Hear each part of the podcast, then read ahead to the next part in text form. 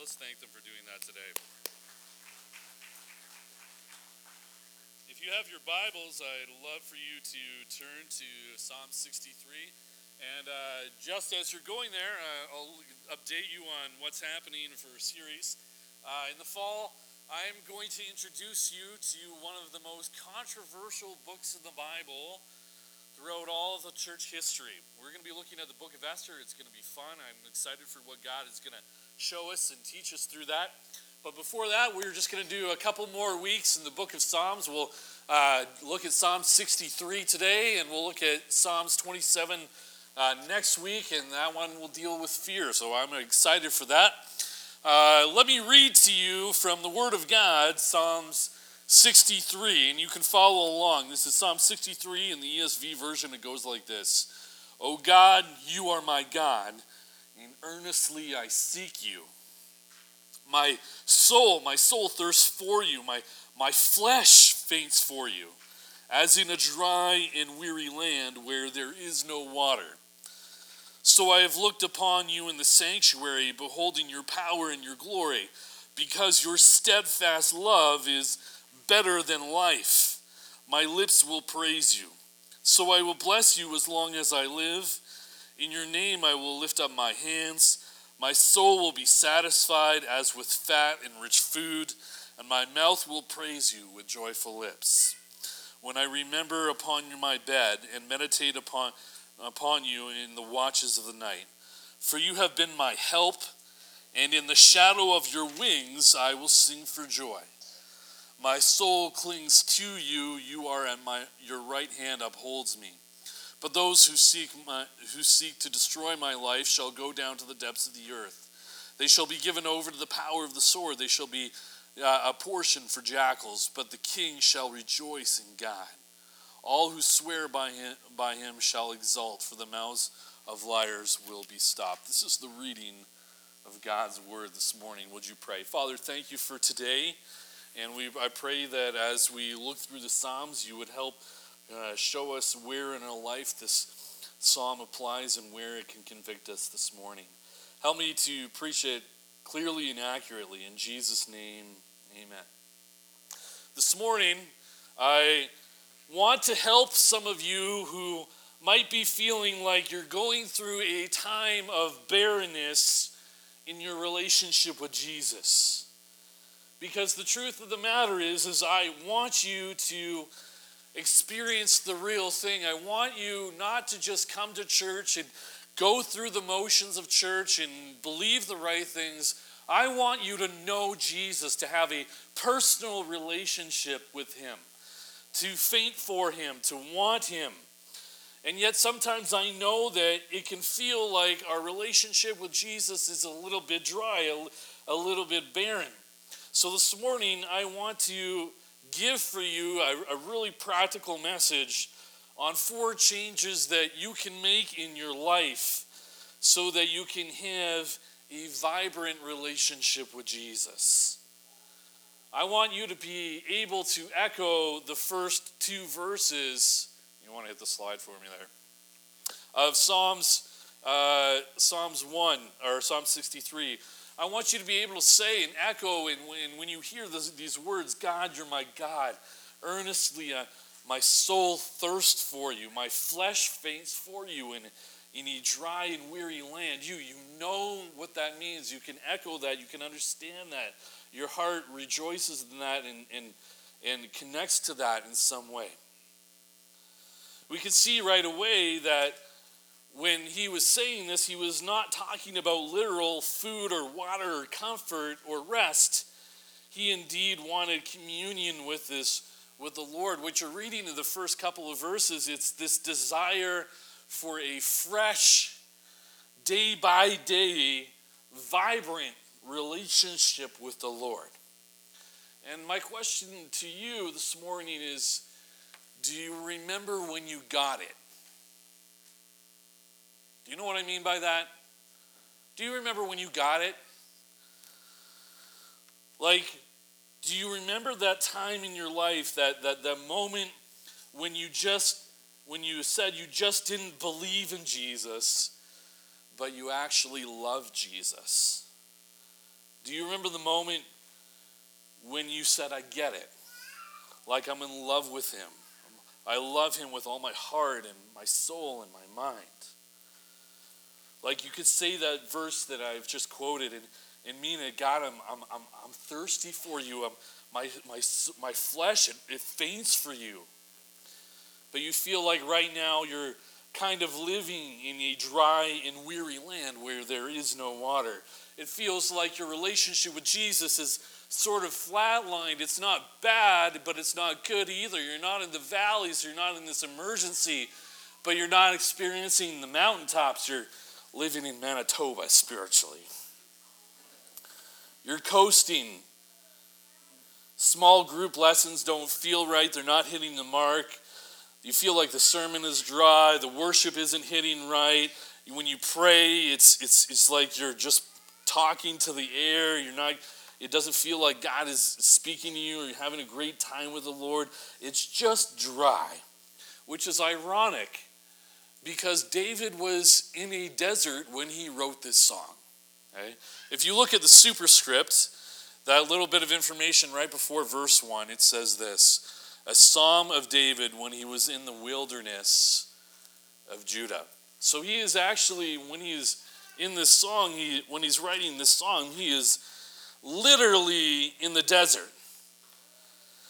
Most likely, although we're not sure for positive, but he's probably running from Saul, if you know the familiar with David's story. And David found himself in a situation where he was alone, removed, obscure, and separated from every comfort and friend. And he's acutely feeling the effects of his thirst, his hunger, his pain, and his loneliness.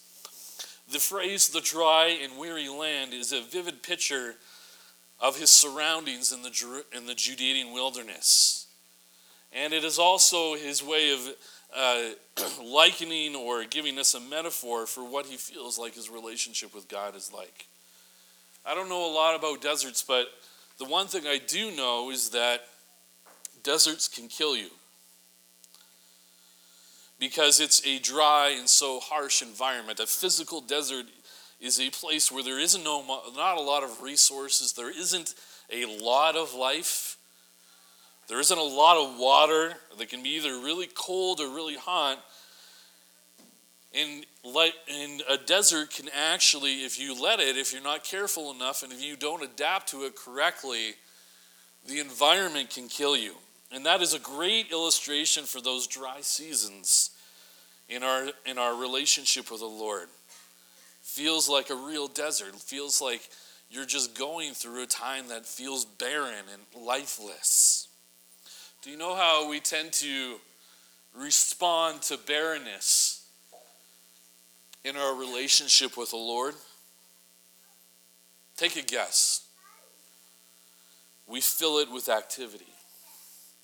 When we feel like a relationship with God is lifeless and barren, we tend to fill it with more activity, hoping to replicate the right kind of conditions and the right kind of environment that make us feel close to God, the right songs, the right mood, the right kind of way to do our devotional life. Or we fill it with more potlucks, more social activity, more prayer nights, which are not all bad. Dallas might argue about the potluck thing but it just doesn't feed the soul in the same way. And what winds up happening is in those dry moments, we fill it with all activity, and it, religion, our relationship with God goes from a relationship to a ritual religion.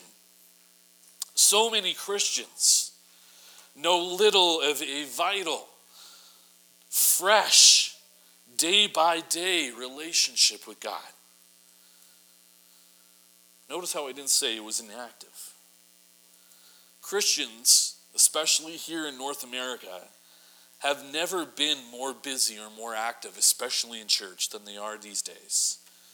The tyranny of the urgent is no theoretical problem. Many believers jump off the Sunday treadmill of activities only to hop on to the weekly treadmill meetings of meetings, appointments, functions, rehearsals, clubs, engagements, banquets, studies, committees, and retreat. And I would heartily agree with the one that said, Much of our religious activity is nothing more than a cheap anesthetic to deaden the empty pain and barrenness that we feel. And you know what? I've been guilty of that as a pastor. I hope not here, but I remember years ago, uh, I decided that I would take a, my youth group to a youth convention, one of those, you know, rah rah, you know, live for Jesus kind of ones. And I was doing it because I wanted my youth to know what it was like to really fall in love with Jesus. I wanted them not to not to make Jesus a part of their life, but their whole life. I wanted them to get lost in Jesus, to get carried away, to repent, to give their lives to Him, all that sort of thing. And so I took them to this youth conference. The only problem was is that this youth conference happened to fall on a particular day where everyone in the church and their families were busy. The parents were busy, the kids themselves were busy with all the uh, extra church related activities, sports, family functions that happen right around the Christmas season. You know how that is. And so I made a pact that I would get the kids home on time. And uh, the event said that it would end at 5 o'clock. I knew it would take an hour to get back through traffic. And so I told the parents, hey, you know what? We'll be back at 6 o'clock. The event went on, and, the, and, and it was a great time. And the speaker came up, but the speaker didn't come up till about 4.30. And the pastor in me goes, okay, this is going to go longer than 5 o'clock at this point, right?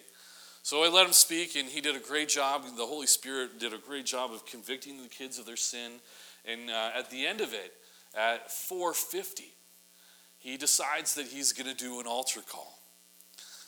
And I don't know if you've been in a youth or altar call. My kids never did altar calls. They never, whenever we did them in the church, that was it was always a poor response.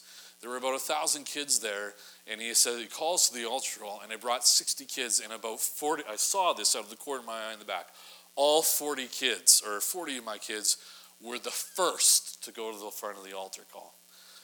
And it should have been a great time where I was like, this is amazing. Kids are repenting, they give their lives to God. You know what the first thought was in my head? I'm going to get in trouble. Right?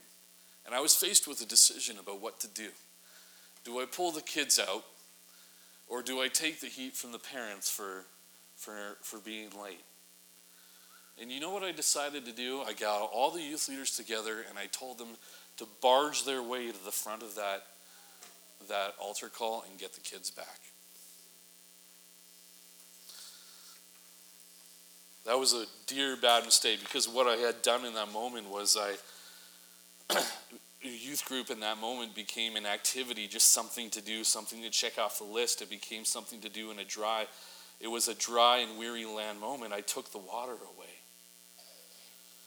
a place where youth were longing to be satisfied for Jesus, but in that environment, I left them wanting. And he, here, God was clearly working in the lives of the young people, and I was too busy running a program and too busy to have an activity uh, to see that Jesus was moving. I could have done something else. I could have got a youth leader go ahead and say, Could you just give us half an hour? Your kids are having a moment with God. And here's what I want to say about this, and I want you to hear very clearly, and I hope you can echo this, is I don't want to be one of these kind of people that has to have be in this amazing place and have the, everything has to be in the right kind of condition in order for me to think about the cross of Jesus Christ. I want to be the kind of person who every day of my life I am just struck by the love of Jesus. I want to get carried away by Him. I don't care where, how deep. Like every day, I want to be the kind of person that at some, I can think about the cross at some point during the day, even if I'm doing something mundane, and just be struck by it. I want to be one of those guys that's sitting in traffic and suddenly think about Jesus and what He did for me on the cross and be broken right there. I want to be standing in the marketplace and think about the blood of Jesus and and go in my heart, okay, this is the greatest thing in my life. And there's no one who's ever loved me like before. And I hope that's the, the cry of your heart too. I really hope that's why you're at church. I want you to know Jesus. I just don't want to do church because it's, it's something that you always do on Sunday, a routine. You want to know the cool thing about deserts? Life can actually thrive in the desert. I'm going to pronounce this wrong. I hope I get this right. But the, the Sonoran Desert is, home, is uh, one of North America's largest de- deserts, and it is home to over 60 species of animals and more than 350 species of birds, 20 amphibians, and some reptiles, and about 30 species of native fish. And what I want to say is, like in that moment in a physical desert, life has learned not only to exist, but to thrive. And I want to say that that is true in those dry seasons of life, just like a dry, a real dry and weary land. You can have a vibrant and growing faith in seasons of your life that feel lifeless and barren. Okay? The truth of the matter is, is I would say to you that the de- when we experience desert times in our relationship with the Lord, those dry moments where we just don't, when it's neither good or bad and we just feel like we're coasting, a lot of us try to get out of the desert. Uh, but I want to say to you is that the desert experience, those times where you feel it's, it's barren, it's lifeless, and you're not getting out of it, if you lean in correctly, it can be one of the most um, intimate and close and, and growing times in your relationship with Jesus if you let it. And that's what I think Psalms uh, 63 is really getting at this morning with us. Is Psalm 63 is a song that David wrote about what it means to have a desperate longing for God and what it means to be totally satisfied with in, in, in Him. It's this idea that I'm in this environment where I really want to be close to God. I really want to thirst for Him. God, I want to be, I want everything that I do to follow you. I, I want it, but the environment that I'm in, the situation that I'm in right now, it's leaving me dry. It's not satisfying me in, in my thirst for you. It's not filling my satisfaction. And Psalm 63 comes along and says, Listen, uh, I know and can feel what it means to have that experience to to have that longing for God, and it can be satisfied in God and God alone, not the environment. Is that what Psalm 63 is saying to us, and if I could sum it up in, in, in one sentence or two, is that in those moments where you feel dry, barren, and lifeless, God Himself can be the one that quenches your thirst. Okay? And I see four ways that it happens in this text. The first comes in, uh, in verse 2. It says this So I have looked upon you in the sanctuary, beholding your power and glory. I have to credit Chuck Swindoll for this observation. In his commentary on the Psalms, he pointed something out that I would have never collected on my own. He said that, he says this In the Old Testament, the sanctuary is a place where the Holy Spirit dwells. You see, by that time, Jesus had not come. And we all know that when you come into a place of your relationship with Jesus, the Holy Spirit dwells in you. His presence is right here. But before that, if you wanted to experience the presence of God and being close to Him, you would go to the temple. The problem is, is He's not there, is He? He's not in the temple. So this verse actually doesn't really make a whole lot of sense. So I've looked upon you in the sanctuary, beholding your power and glory. He's nowhere near the sanctuary. David couldn't go to the tabernacle to see the Lord's in the sanctuary.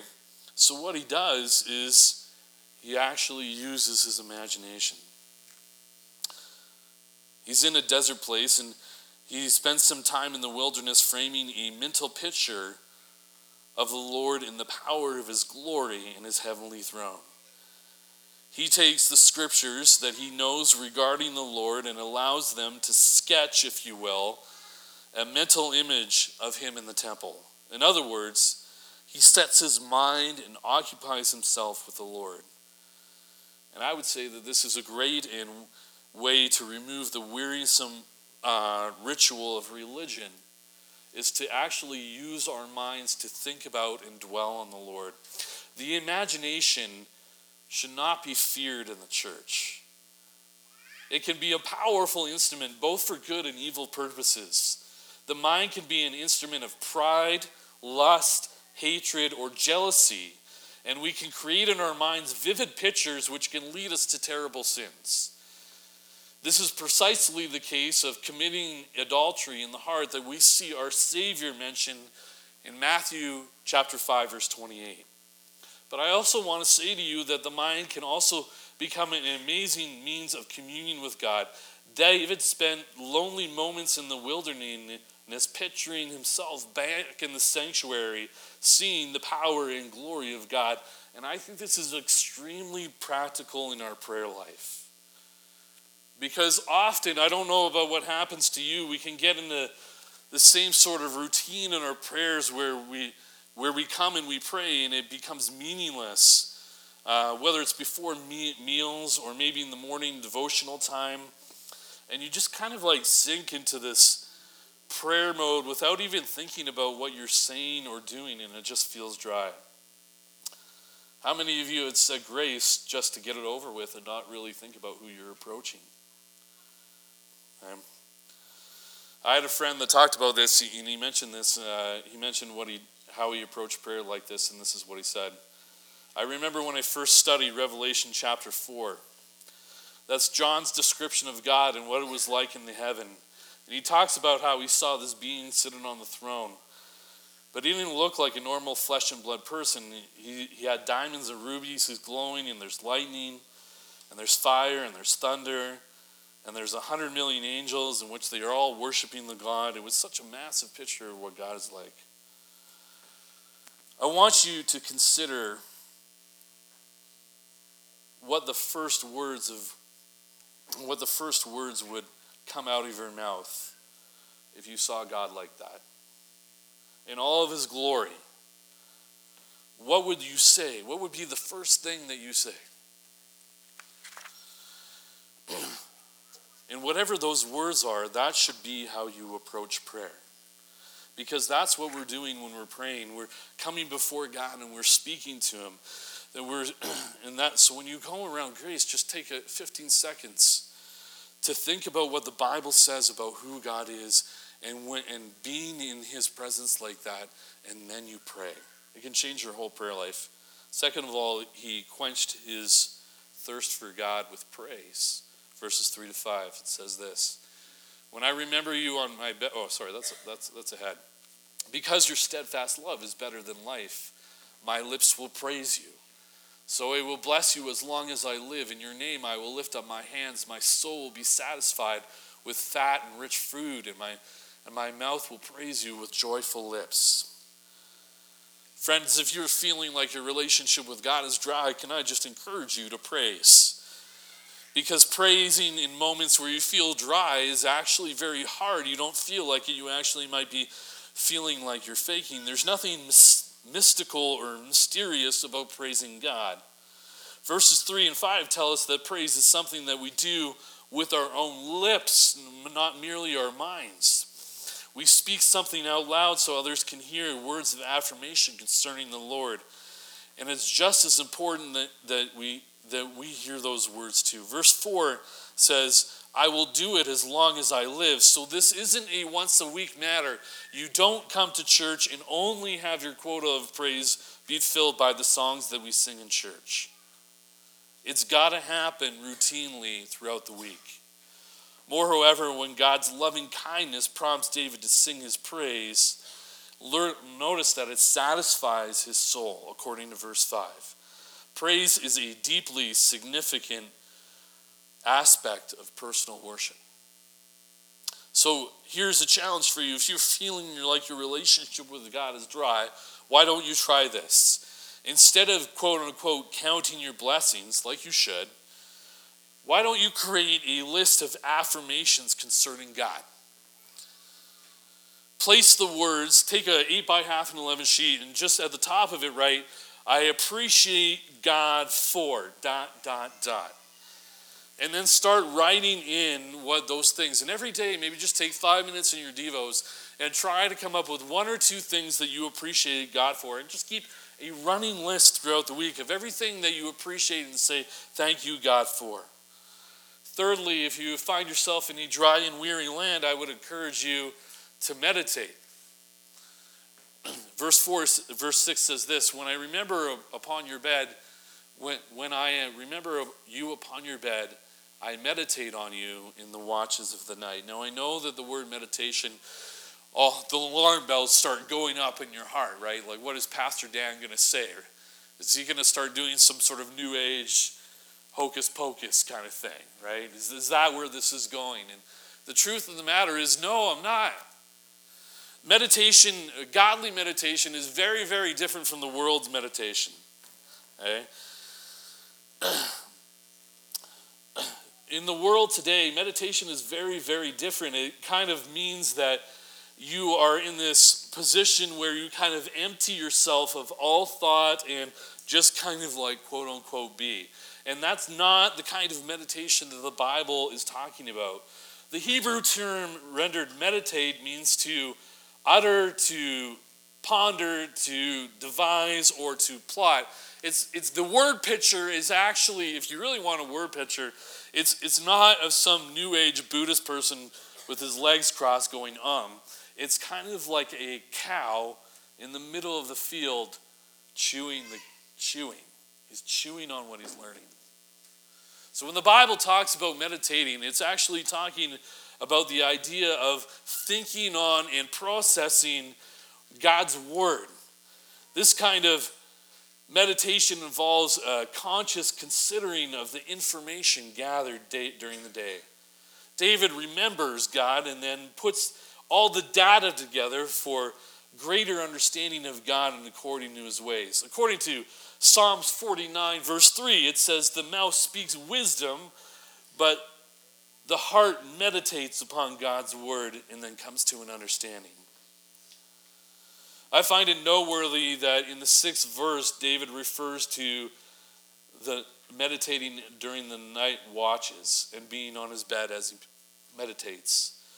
This suggests that one of the best times to ponder God's word and allow the scripture to dwell in your heart is when you retire for the night. That's the time that David Uh, said that he remembered the Lord. Restful, fretful nights are all calmed by dwelling on Scripture. Tonight, before sliding between the sheets, I, I, I would encourage you to devote 10, 15 minutes to pondering the answer to this question What did God teach you today? And you're going to find that that is a very, very hard thing to do. But I would encourage you to do it. Lastly, and I'll close with this David saying for joy in moments where you are dry and you feel that the land is weary, you want to focus on Jesus and let Jesus be the one that fills you up. I would encourage you to sing. It says this in verse 7 For you have been my help in the shadow of your wings. I will what? Oh, come on. Sing for joy. My soul clings to you. Your right hand upholds me. I don't know if you know this or not, but uh, here at Manor, what winds up happening is we use a, a software system called Planning Center to help us come up with an order of service. And one of the cool features is it keeps track of how often we play certain songs. And I, I, just I found this, I thought this was so fascinating. This is just fun facts. It's, it's kind of trivia about what kinds of songs we play in Manor. You ready for this? I, I kind of I kind of calculated out. I kind of asked it to give me a, a rundown of how often we play songs in the last two years. So this is from August 27th, 2020, uh, 2021, all the way to now. In the two years in this church that we have come to church every Sunday, we have played a total of 184 different songs. Pretty cool, eh? 90 of which are new to the last two years. Meaning that we might have sung them four or five years ago, but 90 of them are new that we this year. The average time that he, the average amount of time that one song gets repeated at this church is 1.5 uh, songs. The average, uh, t- the amount of songs that we sing in church every Sunday is 3.5 songs a Sunday service. And I found this one very fascinating. The most repeated song in this church is Do you want to take a guess? Oh, come on. No one wants to take a guess at it? 10,000 reasons? No. Anyone else? Yes. Christ alone is Manor's favorite song. Okay? We play that one so much. Out of every other song, that one gets repeated and chosen out the most in two years, and definitely the most in the past four years. It's so cool. You know what this tells me about Manor? I, I hope you forgive me for this, and maybe you have a different opinion of this. But when I see 184 songs and that we sing songs, we, we don't, we repeat a song 1.5 times. Uh, you know what that tells me about our about music and singing and Manor is that we actually like to sing. Is that an amen? Amen. I was just thinking about this other day, and I, I you might disagree with this, but my observation is for the size and kind of church that we are, we are a very, very musical church. Okay? I was just thinking about this the other day. I, I get to get, go together with other pastors, and I get together with other rural church pastors. And we talk about, you know, the best things about being a rural church pastor and some of the bad, worst things. And one of the worst, when I get together with them, one of, the, one of the common complaints about rural churches is that I wish we had more volunteers leading worship. And I was like, well, what do you mean? And they're like, well, I have one person leading worship 52 weeks out of the year. I can't get anyone else. And I'm like, is that a thing? I was like, yeah, every rural church struggles with it. Manor has seven different people leading worship. And I would bet that there's more, but you're afraid to let us know because you know that if we know, we're going to ask you to lead worship. Okay? We also do special music. Have you ever tried to cancel special music during the service of this church? Ah, you don't do it. We love it. It's great. Okay? Uh, we do hymn sings. Do you know that? Um, I was I was looking at the Three Hills and all the churches in Three Hills, and I, I, there are other churches that do hymn sings, but I think that we got to be in the top two or three churches that do it the most often. We love music. We love singing at church. We sing everywhere here. It's it's crazy. Okay. And if that's true, then I'm going to ask, like, what is the purpose and what is what is what is the goal of all the songs that we sing in church? So, all the songs that we pick on Sunday morning, all the special music, all the VBS songs, any song that is sung in a small group or VBS or any, any of that, what is the purpose? Anything that we do where there's background music or we're playing a track, what's the purpose of music in church?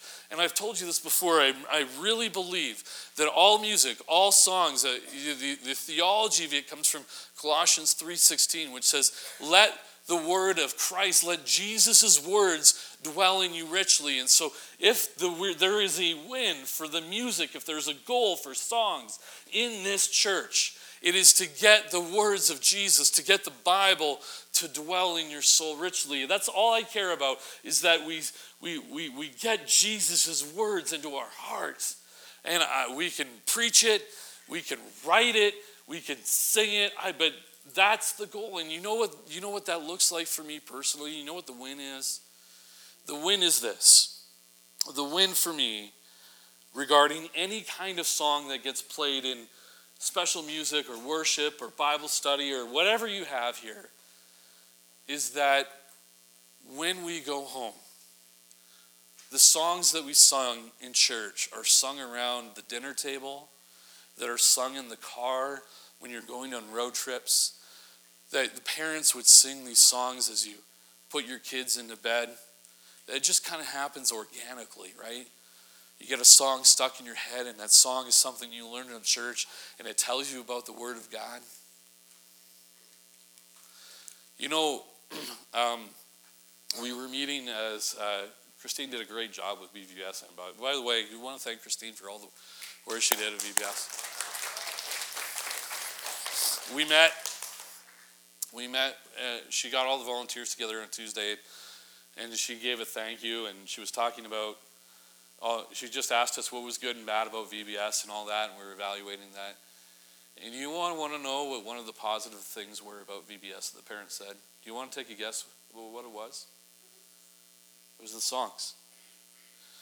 That the songs that were sung here, every day where Paige was kind of like doing all the weird choreography I, I would come the next day And as Christine, as the parents were checking in the, uh, the kids for VBS with Christine, I, I overheard and I, that some parents were saying that the kids were singing the songs in the car.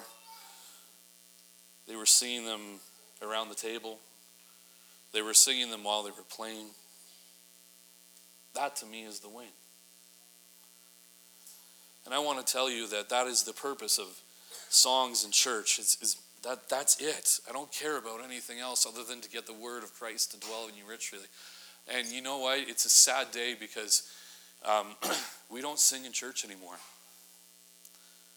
Lifeway, uh, this came out in 2016, but it, there's, a, there's a more recent study. It says this uh, the, it's talking about why people don't sing in church anymore. That if you go to church, the trend is actually not that, that the, the worship leaders actually have a problem with the church actually singing. People don't do it anymore, right? And they the, the study goes on and it lists probably four reasons. One of them is bad discipleship or bad theology. The other one is, is that we don't consider songs as a, a tool for discipleship. But the third one that I found very fascinating was that the, re, the number one reason why the church doesn't sing anymore, you're not going to believe this, it sounds really weird, is the songs are too good. And what I mean by that is there's the skill level needed to play those songs is sung at a level that most people in church can't can't sing with. The keys are too high.